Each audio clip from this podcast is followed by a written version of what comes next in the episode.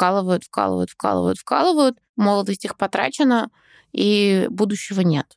Единственная твоя маленькая надежда на то, чтобы спастись, это вкалывать ежедневно там по пятнадцать часов в сутки. И то, это не гарантия, это просто как бы для твоего успокоения. Я надеюсь, что все слушатели согласятся, что это интервью было полным провалом.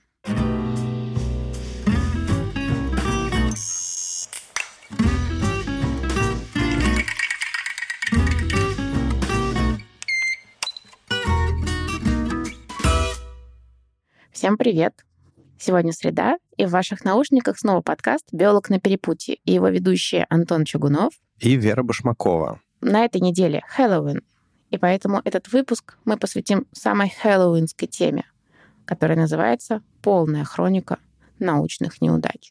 Все предыдущие выпуски были посвящены успешным людям, которые добились каких-то значимых достижений в науке, научной журналистике, в бизнесе, в искусстве и так далее. А в этот раз мы поговорим о неудачах и о том, почему так много неудач встречается именно в научном мире. И наш сегодняшний гость Александр Миков, который прославился как самый главный неудачник в науке в Рунете. Всем привет! Да, я действительно такой. И прежде чем мы начнем, я решила произнести дисклеймер. Дело в том, что в научном смысле я тоже полная неудачница. Хотя я подавала определенные надежды, и у меня были некоторые успехи, но после того, как я завела семью, в науке я не смогла сделать ровным счетом ничего. И если чего-то скромного где-то и достигла, то это только научная журналистика. Я вызываю робота, который расскажет биографию нашего гостя. Александр Миков, химик-аналитик фармацевтической компании, в русском Фейсбуке снискал славу главного неудачника от биологии. В две тысячи пятом году смог каким-то чудом перебраться из простой щербинской пацанской школы в Московский химический лицей номер тринадцать ноль три, место с особой атмосферой и усиленными программами не только по химии, но и по физике и математике. После выпуска из лицея в две тысячи восьмом году поступил на химический факультет эм гэ у, где со второго курса занимался научной работой на кафедре химии природных соединений. А на третьем приехал в Институт биоорганической химии РАН пообщаться с профессором Константином Анатольевичем Лукьяновым, который посоветовал ему делать научную работу в лаборатории академика Евгения Васильевича Гришина. Там Александр сделал диплом по изучению инсектотоксина из яда паука Тибеллус аблонгус и защитил его на химическом факультете, то есть вуз он все-таки закончил. После этого было семь лет неуспешных, как он сам заявляет, попыток заниматься наукой вэ бэ ха в той же лаборатории. После этого возникло понимание, что все это нужно как-то прекращать и менять, и он ушел фактически в никуда, да еще и в коронавирусный две тысячи двадцатый год. В тот же год стажировался и работал в Сколтехе в лаборатории профессора Тимофея Сергеевича Зацепина, за что ему спасибо, потому что взял фактически ноунейма. Там удалось относительно нормально прокачать навык хроматографии, что позволило в начале две тысячи двадцать первого года найти работу в одной молодой и амбициозной фармкомпании, где он сейчас и трудится. Ведет свой блог в Фейсбуке в достаточно специфической манере. Так, например, почти все посты две тысячи семнадцатого - две тысячи девятнадцатого годов были посвящены тому, как у него ничего не получается и каким тупиком в целом оказался путь в науке. График работы зависит от конкретной ситуации в фирме в данный момент, но чаще всего Всего что-то вроде двенадцать на пять или десять на шесть. Отпуск. Две недели в полгода. Нормально, этого хватает. Зарплата. Ниже, чем у тех, кто преуспел в фундаментальной науке, но выше, чем у тех, кто не преуспел и у середнячков. Точную сумму разглашать не может. Семья. Пока что ее нет. И мы начнем разговор с того, что это, честно говоря, не такой уж и плохой карьерный путь. И нужно глубоко рефлексировать свою жизнь для того, чтобы осознать его как несчастливый. Что тебя подтолкнуло к тому, чтобы публично себя называть неудачником повсюду? Ну, наверное, как-то сложно выделить какую-то одну причину этого. Не знаю, возможно, какой-то... ощущение того, что находишься в каком-то болоте определенном, то есть э, непонятно, что делать, как-то что-то все не получается, может быть, хотелось как-то расшатать э, какие-то рамки своего существования в каком-то смысле, вот, и, ну, где-то слышал, что, ну, от каких-то бизнес-тренеров, понятно, что им не стоит верить, но, то есть, если там что-то у тебя вот э, совсем ничего не получается, надо там прическу поменять, одежду поменять, то есть Может быть, какая-то такая мысль мельком проскочила, и я просто начал что-то как-то типа терять уже нечего, молодость прошла, начал писать всякую фигню в Фейсбуке. Вот. Оказалось как по результату, что это даже кто-то читает, там как-то реагирует. В общем, это была хоть какая-то динамика в, ну, в том болоте, в котором я тогда был. Поэтому вот так, я думаю, можно ответить. А что ты считаешь главными признаками болота? То есть, ну, что вообще такого плохого-то? Ну, у большинства людей долго не получаются научные исследования, а потом получаются, например. Или, может, они вообще ни разу не получатся? Это необходимый риск. Да, риск, безусловно. Понятно, что мы не гвозди забиваем, то есть мы там не башмачники, не строители. У нас такая венчурная достаточно в каком-то смысле история, что малая часть людей преуспевает, большая часть людей находится на каком-то среднем уровне, и с большой вероятностью, может быть, у тебя когда-то что-то не получится. Вот. Возможно, стоило бы подумать об этом до того, как начинать заниматься наукой.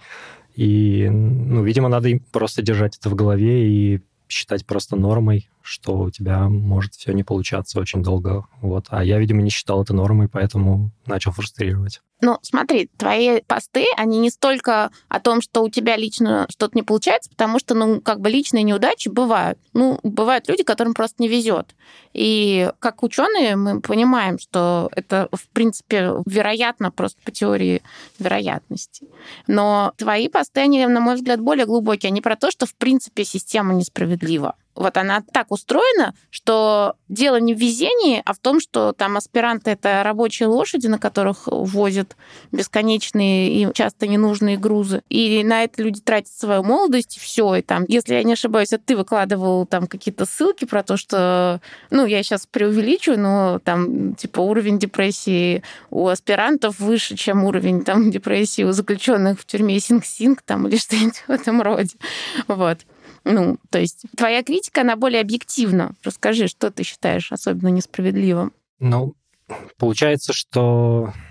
Ну, я не знаю, у меня, может быть, поменялось как-то немножко мировоззрение с того момента. То есть в какой-то момент, да, у меня было такое какое-то социалистическое прямо подача контента, как мне кажется, что вот, там, все это ведет никуда, и это несправедливо, потому что там только единицы там пробиваются, и как бы система виновата. Но, с другой стороны, если посмотреть... На жизнь в целом, наверное, в целом в ней мало какой-то справедливости и равенства, поэтому, ну, у нас у всех разные способности, как бы странно это отрицать. Поэтому, я не знаю, возможно, система просто выбрала в себя уже какие-то существующие заранее элементы там несправедливости, неравенства и так далее, и как бы никуда от них не денешься. Ну, а вообще в целом разве больше так вот несправедливости в науке, чем где-то еще? Я имею в виду, понятно, что суперзвезды, они есть в разных областях, и в науке они как бы заметны. Это люди, у кого все хорошо и с результатами, и с какой-то научной политикой, и еще там с чем-то. Там, допустим, перед ними все преклоняются. Но в других областях, наверное, так же. Там среди художников каких-нибудь, или среди спортсменов, или среди артистов есть выдающиеся, а есть обычные. Мне почему-то кажется, что с учеными ровно та же самая история, разве нет? Ну, на мой взгляд, вообще с, с учеными история более справедливая, потому что неуд... ну, актер-неудачник, он зарабатывает раз в год на новогодних елках. Вот. И постоянно без конца осознает, что он не дореализован. Вот. А ученый-неудачник, он может работать там рядовым научным сотрудником, получать не очень плохие деньги и осознавать, что, несмотря на то, что он не хватает с неба звезд, он все-таки определенную пользу приносит. Пускай это польза, которую приносит рабочая лошадь, а не кучер, который говорит, куда ехать. Но все равно это определенный толк в этом есть. Вот. Но с другой стороны, возможно, что научный мир можно было бы организовать справедливее, потому что, ну, Ну, это действительно правда, что самый талантливый и продуктивный возраст людей — это молодость. И в научном мире, если тебе там не повезло с научруком там, или что-нибудь еще, то ты просто эту молодость тратишь на довольно дурацкую аспирантскую какую-нибудь работу, да, потому что там тебе не повезло с темой, она должна быть там как-то утверждена, там, а такую тему не утвердят. Или... Ну, короче, какая-то бюрократическая чепуха. И как результат ты свой талант не реализовал. Ну, мне кажется, тут можно подойти еще с того края, что в науку все-таки идут люди, которые Допустим, выбросим из выборки тех людей, которые просто не знают, что им делать в жизни. Кстати, таких довольно много, которые просто продляют себе молодость таким образом. То есть пойду в аспирантуру на четыре года, да, потом еще там постдоком куда-нибудь покатаюсь. Вроде как что-то происходит, но конкретных целей, каких-то конкретных амбиций они себе не поставили.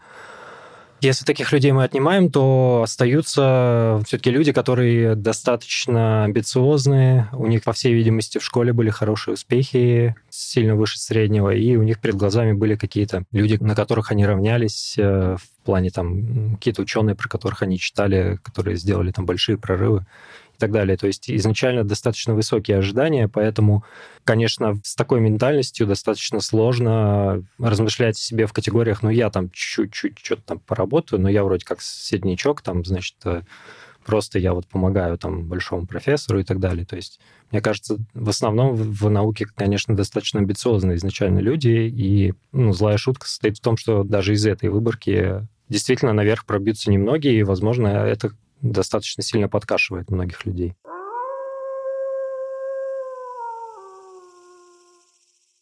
Может быть, какие-нибудь конкретные истории провалов обсудим? А, ну да, тут, конечно, сразу оговорюсь, что без имен, и там, если кто-то себя узнает, то это ни в коем случае не является какой-то там насмешкой и так далее. Это просто демонстрация того, по каким разным путям, в принципе, в жизни люди ходят, и что с ними случается в науке. Вот. Ну, если брать наиболее впечатлившие меня примеры, наверное, конечно, ну, я закончил довольно непростую школу, и у нас было довольно много непростых ребят, которые впоследствии уезжали за границу, и на первых порах казалось бы, что у них там все достаточно мощно прет, то есть там аспирантура в Европе, потом какой-нибудь там Стэнфорд или Гарвард постдоком. Ну и на уровне постдоков у многих, конечно, случался какой-то затык, потому что они попадали, во-первых, в очень мощную среду, где самые-самые лучшие люди со всего мира приехали соревноваться между собой. Безумные китайцы, которые хотят просто стоять под тягой, просто делать химию, значит, и писать статьи, и их вообще больше не интересует никакая жизнь. И, конечно, ну, люди начинают на это смотреть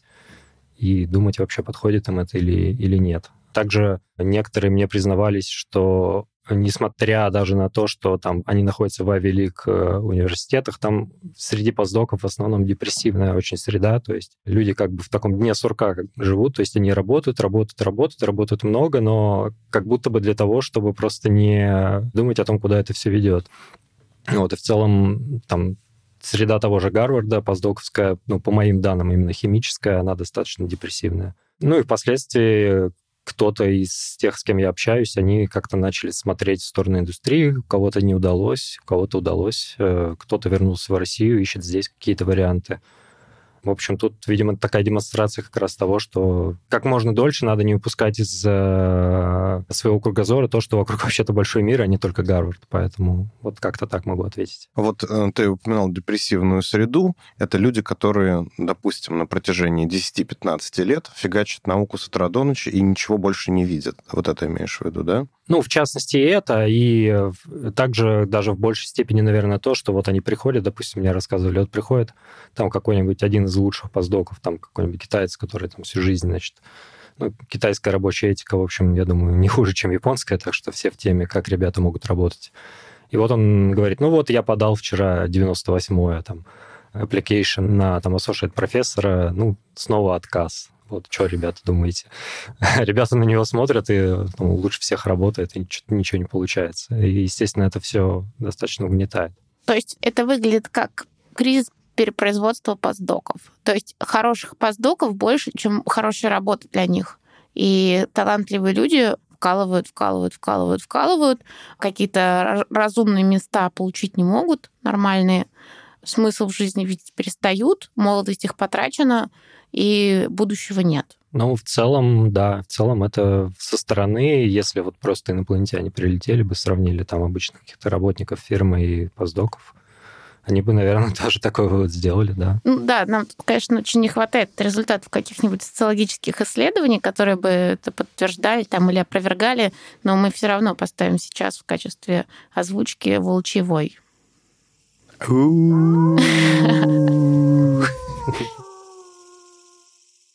Ну да, это все звучит депрессивно, но все-таки недостаточно депрессивно. Расскажи что-нибудь еще более грустное.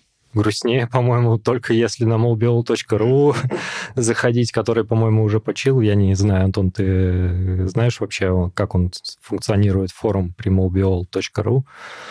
Вот. Но там, конечно, молодой человек, году так в двенадцатом, я еще туда с дуру стал заходить. Там как раз было, ну, там достаточно большой был раздел про то, как уехать, был раздел про методы, в принципе, до сих пор достаточно актуальный. И там был раздел просто, что, ну, я бы его назвал так, нытье постдоков. Вот. И, конечно, раздел нытье постдоков на молбиол условный такой, это вот еще депрессивнее. То есть там были люди, которые девятый год пытаются защитить кандидатскую, у них там уже дети на руках, они в другой стране, у них ничего, ну, не клеится с кандидатской, а перейти в индустрию они не могут по каким-то причинам. Ну, без кандидатской тебе не очень-то будут... Ну, меньше будут рады в индустрии, чем с кандидатской. Ты тянешь эту кандидатскую десятый, одиннадцатый, двенадцатый год. Ну, получается, да. Ну, тут бы попробовать просто с другой стороны. Но получается, что человек думает как бы... Ну, вот, допустим, я же, получается, не довел до конца. Кому нужен человек, который не доводит дела до конца? Ну, конечно, никому не нужен. Это уже внутри головы как бы у человека крутится, получается. То есть, может быть, на самом деле это и не так. Может быть, надо попробовать. Там раз пятьдесят, может быть, что-то и получится. Вот. Но в итоге там э, была женщина, вот как раз помню, у нее был ребенок. Она попала к какому-то плохому шефу в Швеции. Они занимались э, там, молекуляркой и микробиологией. У них была жуткая контаминация в лабе. То есть лаба была просто плохо построена по правилам именно вот чистоты для молекулярки и для микробиологии. И она описывала, что там чуть ли не год она потратила на то, чтобы просто доказать шефу, проводя там многочисленные какие-то ПЦРы, какие-то тесты, что, ну, надо что-то менять в этой лаборатории, нельзя в таких условиях работать. Вот, она, в общем, подробно все это описывала. Ну, и, в общем, молбиол, этот форум тех времен, это, конечно, просто бездна, мне кажется, какой-то депрессии черной. То есть, получается, в науке пробиться тяжело. Более того, попытаясь пробиться в науке, ты конкурируешь с такими же талантливыми людьми, как ты, которые уже будут конкурировать за какие-то, ну, на каких-то уже совершенно тончайших вещах, типа какие-то тонкости там публикаций, какие-то единицы Хирша и так далее. И большая часть из них проиграет не из-за того, что у них нет таланта, а потому что просто мест меньше, чем нужно. Вот. Но при этом, если ты задержишься в академии хотя бы на одну лишнюю секунду, поняв, что тебе в ней не место, то ты уже не успеешь попасть в индустрию на нормальное место, да? Ты потеряешь это драгоценное время, ведь карьера не вечная, и тебе нужно успеть ее построить. Давай, расскажи нам про это. Ну да, здесь сразу затронуто очень много разных подпунктов, которые можно выделить. С одной стороны, то, что, да, время у нас не бесконечное, и многие люди любят говорить, что вот сорок — это новые двадцать. Вот, на мой взгляд, нифига подобного. Силы все-таки после двадцати пяти достаточно сильно снижаются, вот, о чем можно, в принципе, тоже поговорить поподробнее. Получается, что если человек в двадцать три где-то заканчивает университет и начинает вот эту гонку в научном мире, у него есть достаточно короткий промежуток времени, чтобы как-то выделиться среди, вот как ты сказал, этой толпы, большой толпы тоже желающих, значит, делать великие открытия. После чего, разумеется, на более высокие позиции все университеты хотят... Ну, университеты работают по модели привлечения каких-то денег, да, в том числе западные. Естественно, им надо на, вперед на щит выставлять каких-то людей молодых, там, что вот, ему тридцать лет, а он уже там первое, второе, пятое, десятое, что у него там статьи в Nature и так далее. Вот, и получается, это как бы самоускоряющаяся действительно гонка, когда ты работаешь все больше, а твой сосед по тяге работает тоже больше, и еще эффективнее, и ты думаешь, какие у меня еще там возможности есть, и как бы еще быть лучше. Может быть, я буду спать не семь с половиной часов, а шесть с половиной. Да-да-да, то есть идет как бы игра на повышение постоянное, то есть э, по эффективности все пытаются как-то друг друга превосходить, пытаются превосходить по рабочим часам. Ну, тут, конечно, опять же, китайцы и японцы, по-моему, впереди всех находятся. Я, я, по-моему, слышал какие-то такие тоже истории, по-моему, из Е М Б Л, где считалось невероятным моветоном не приходить на работу в субботу-воскресенье. Да, ну или можно вспомнить, например, знаменитого профессора, господи, под вечер что-то у меня вылетело из головы, который работал сначала в Сколтехе, а сейчас он, по-моему, в Швейцарии работает. Знаменитое вот это письмо, что «Дорогой постдок, там такой-то, такой-то, Я заметил за тобой, что пару раз ты ушел там, по-моему, в девятнадцать тридцать из лаборатории. Также неоднократно за тобой замечено то, что, значит, в выходные ты как-то там не особо появлялся и, видимо, проводил время дома. А знаешь ли ты, сколько ко мне приходит аппликаций каждый день на твою позицию? В общем, я думаю, тебе надо пересмотреть свою рабочую этику и задуматься над этим. С уважением, Эрик Каррейра. Вот. То есть вспомнил все-таки. Да, вспомнил, да-да-да. Больше всего меня поразило э, то, что это было на официальном бланке Сколтеха отправлено. То есть, ну, времена чуть более ранние были, и, видимо, было бумажное письмо прямо так, отправлено. Так, а это какое-то было открытое письмо или что? Откуда оно тебе известно? Ну, в данный момент оно открыто, скан э, там... Ну, то есть вот именно ближе к химическому научному миру это вообще супер такое. Я имею в виду его публикация, она имеет какой-то статус, это мем или что это? Ну, это вот конкретно отсканированное письмо, я, ну, уже ставшее мемом, по сути дела, получается, то есть... Э... Письмо подлинное. Меня просто удивило, что я прочитал на третьем курсе как раз про него университета, ровно после лекции нашего экономиста о том, какие сильные в Америке профсоюзы и как, значит, там типа соблюдается все-таки этика рабочая и так далее, что любой профсоюз засудит любого работодателя, если узнает, что там есть какие-то переработки, и я ему прямо на почту отправляю это письмо и типа, что вы на этот счет скажете. Сказал, ой, ну, наверное, у постдоков какой-то особый статус. Реальность все-таки действительно такова, что если ты хочешь сделать что-то хорошее, надо вкалывать, мягко выражаясь. И про восемь часов в день тут часто речи не идет. Ну, с одной стороны, да, с другой стороны, бессмысленно вкалывать ради вкалывания. Надо вкалывать ради хорошего. А если ты вкалываешь ради вкалывания, то, ну, это просто беличье колесо. Ну, это получается, да, уже какая-то протестантская этика такая в чистом виде, как бы ты, в принципе, проклят, чувак изначально кальвинист, я не помню, то ли кальвинист, то ли кто-то у них, вот эта концепция, что единственная твоя маленькая надежда на то, чтобы спастись, это вкалывать ежедневно там по пятнадцать часов э, в сутки, и то, это не гарантия, это просто как бы для твоего успокоения.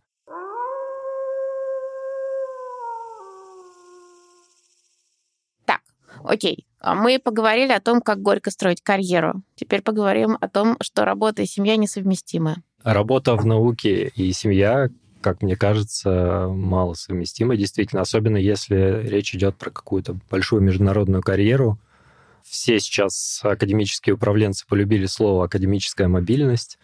Значит, любой ученый, который не поработал, прежде чем где-то осесть в десяти местах, значит, рассматривается как какой-то неудачник, которого никуда не приглашали. Подразумевается, что со студенческого возраста ты там везде катаешься, катаешься, катаешься. Аспирантура в одном месте, постдок в другом месте, еще один постдок в третьем месте, там ассошиэйт, может быть, в четвертом месте и так далее.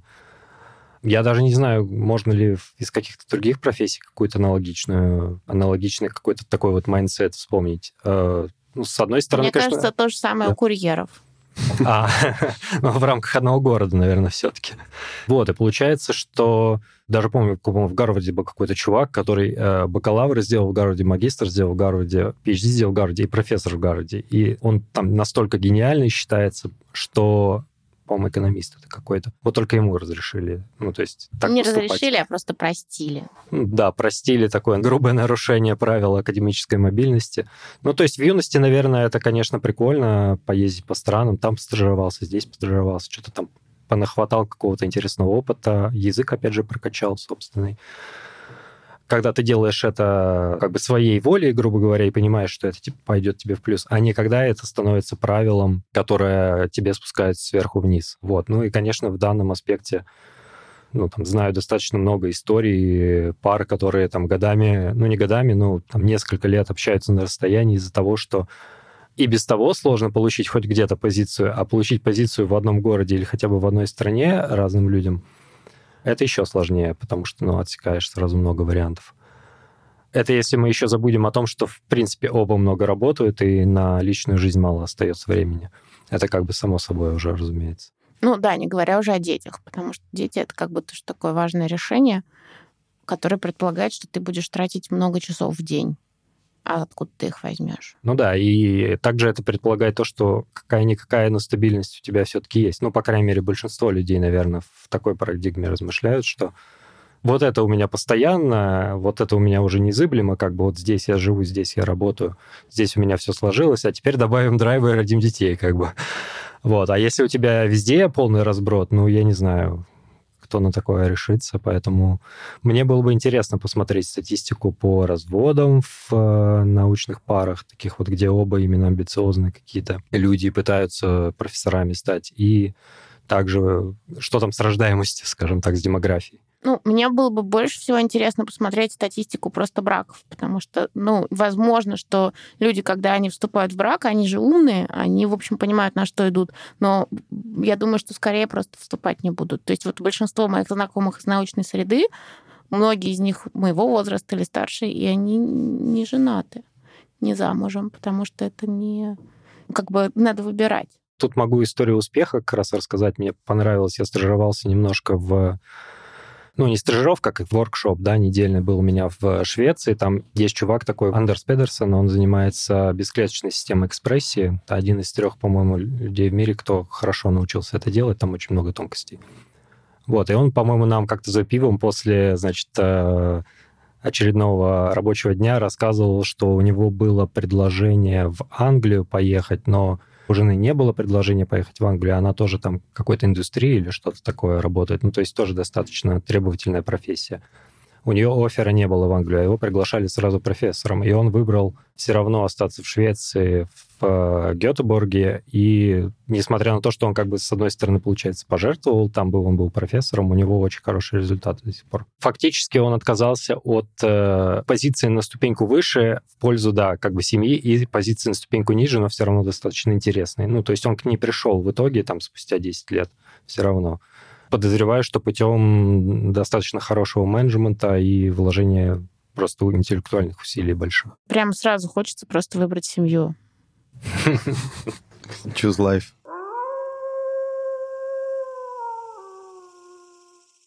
Давайте еще обсудим такой момент, без которого любая история провала будет неполной, а именно поговорим про деньги.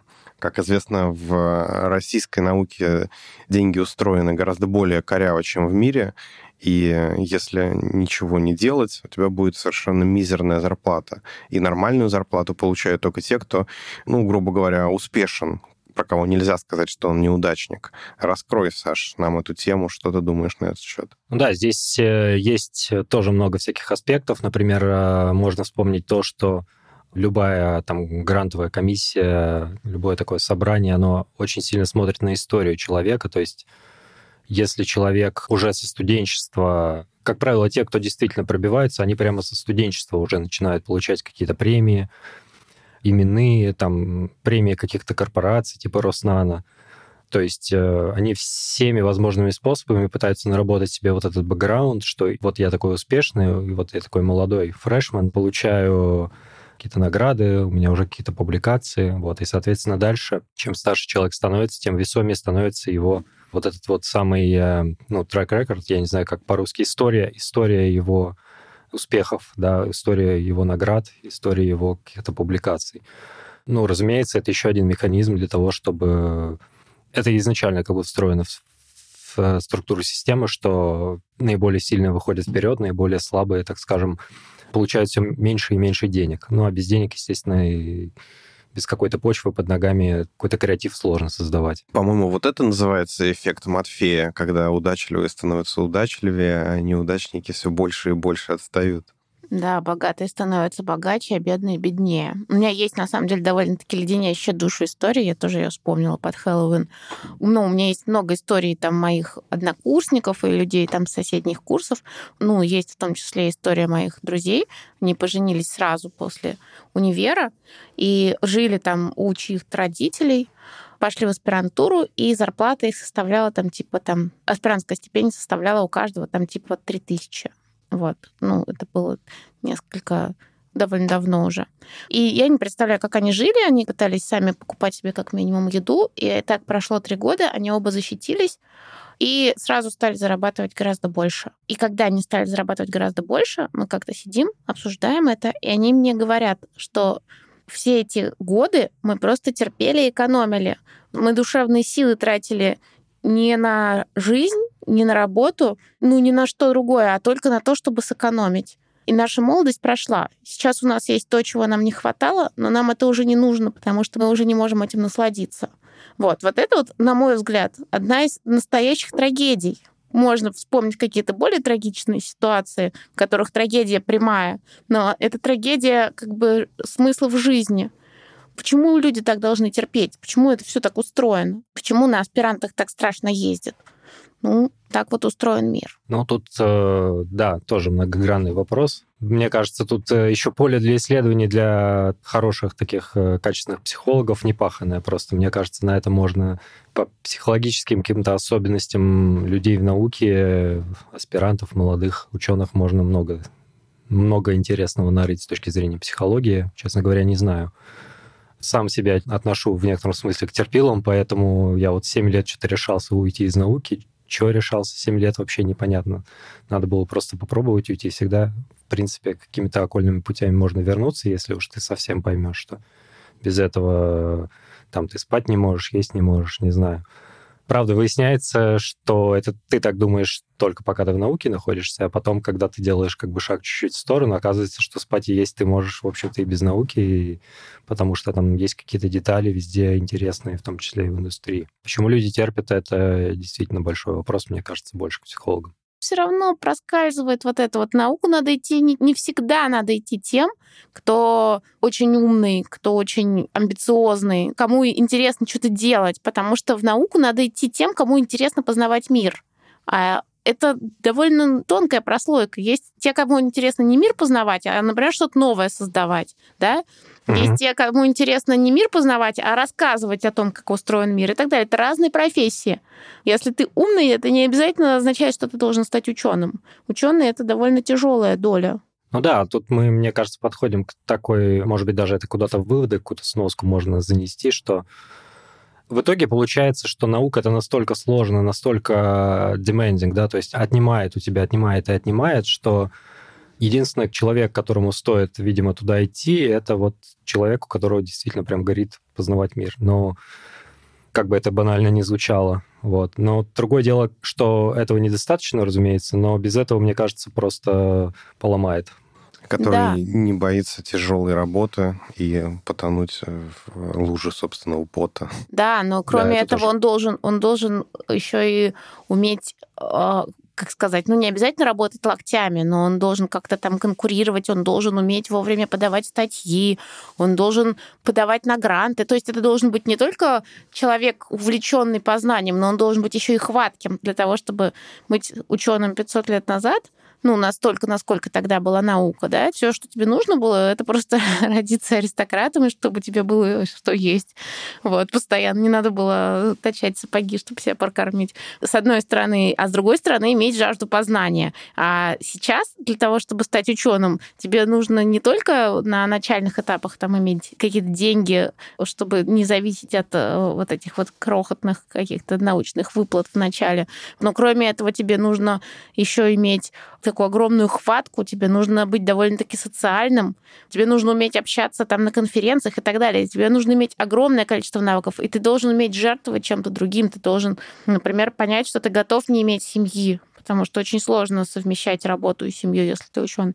Тебе нужно быть готовым к тому, что ты будешь переезжать с места на место постоянно. Это очень тяжелая доля. Ну да, и получается, что вряд ли у кого-то есть вся комбинация сразу этих качества. Получается, что в итоге как раз-таки все сводится к тому, что если у тебя действительно главная цель познания какое-то, да, в таком прям возвышенном каком-то формате, то, наверное, у тебя есть шанс найти силы на то, чтобы научиться быть социальным, если ты не социальный, там, отказаться от семьи и так далее. Если у тебя изначально нет такой, ну, какой-то глубинной такой цели, как мне кажется, то ты будешь пытаться себя подгонять под эти рамки, которые заданы структурой, да, социальной, научной, но в итоге это просто... В итоге ничего все равно не получится. Да, это был леденящий душу финал. Я надеюсь, что все слушатели согласятся, что это интервью было полным провалом. Мне кажется, даже я соглашусь с этим. Да, Антон? Да, давайте еще раз повоем. Давайте хором.